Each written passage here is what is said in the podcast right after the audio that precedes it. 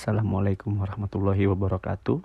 Saya Zulkarnain, peserta Latsar CPNS Kalimantan Utara tahun 2021 dari instansi Badan Penanggulangan Bencana Daerah Provinsi Kalimantan Utara.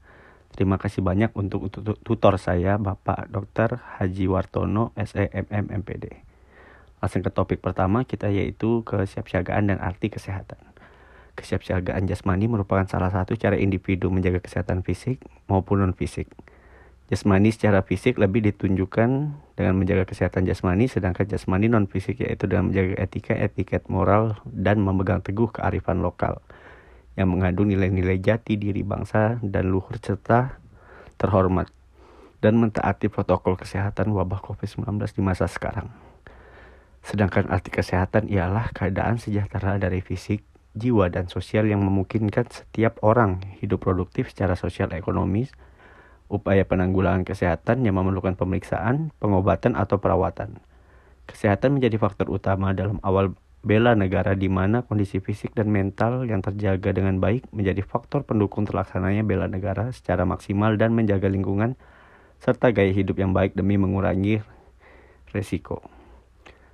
Ada tiga manfaat kesiapsiagaan jasmani. Pertama, memiliki postur yang baik, Kedua, memiliki ketahanan melakukan pekerjaan berat dan tidak mengalami kelelahan yang berarti maupun cedera. Ketiga, memiliki ketangkasan yang tinggi. Bentuk latihan kesiapsiagaan jasmani Bentuk tes yang dapat dilakukan antara lain dengan lari 12 menit, pull up, sit up, shuttle run, lari 2,4 km atau super test dan berenang. Mengukur stamina dan ketahanan fisik seseorang secara periodik minimal setiap 6 bulan sekali ada beberapa tips untuk melaksanakan kesiapsiagaan jasmani.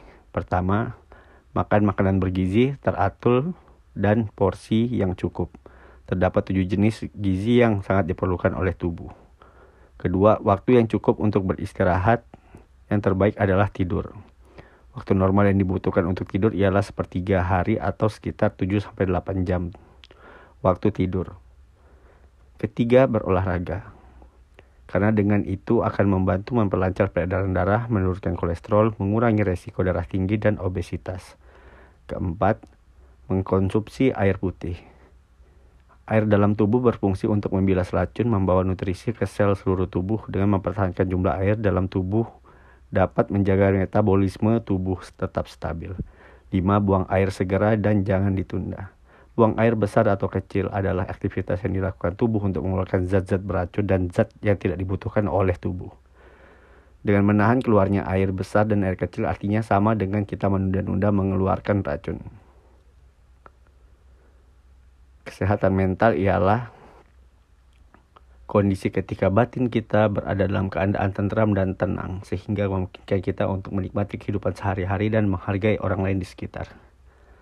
Cara kita mengimplementasikan kesiapsiagaan mental antara lain batasi informasi, pastikan informasi dari situs resmi dan hentikan mengkonsumsi berita negatif yang membawa kemurungan. 2. Selalu hindari alkohol dan rokok di mana pun berada. 3. Mengkonsumsi makanan sehat bergizi untuk meningkatkan imunitas. 4. Pelajari cara mengendalikan emosi seperti pengendalian nafas atau relaksasi. 5. Perkuat penghayatan pribadi dalam iman dan komunikasi dengan Tuhan Yang Maha Esa melalui doa dan rasa syukur. Kecerdasan emosional secara harfiah kecerdasan emosional ialah perasaan-perasaan tertentu yang dialami pada saat menghadapi situasi tertentu yang menyertai setiap keadaan atau perilaku individu dan potensi seseorang untuk berhadapi dan dengan lingkungannya. Ada empat komponen kecerdasan emosional ialah kesadaran diri, regulasi diri, keterampilan sosial, dan empati.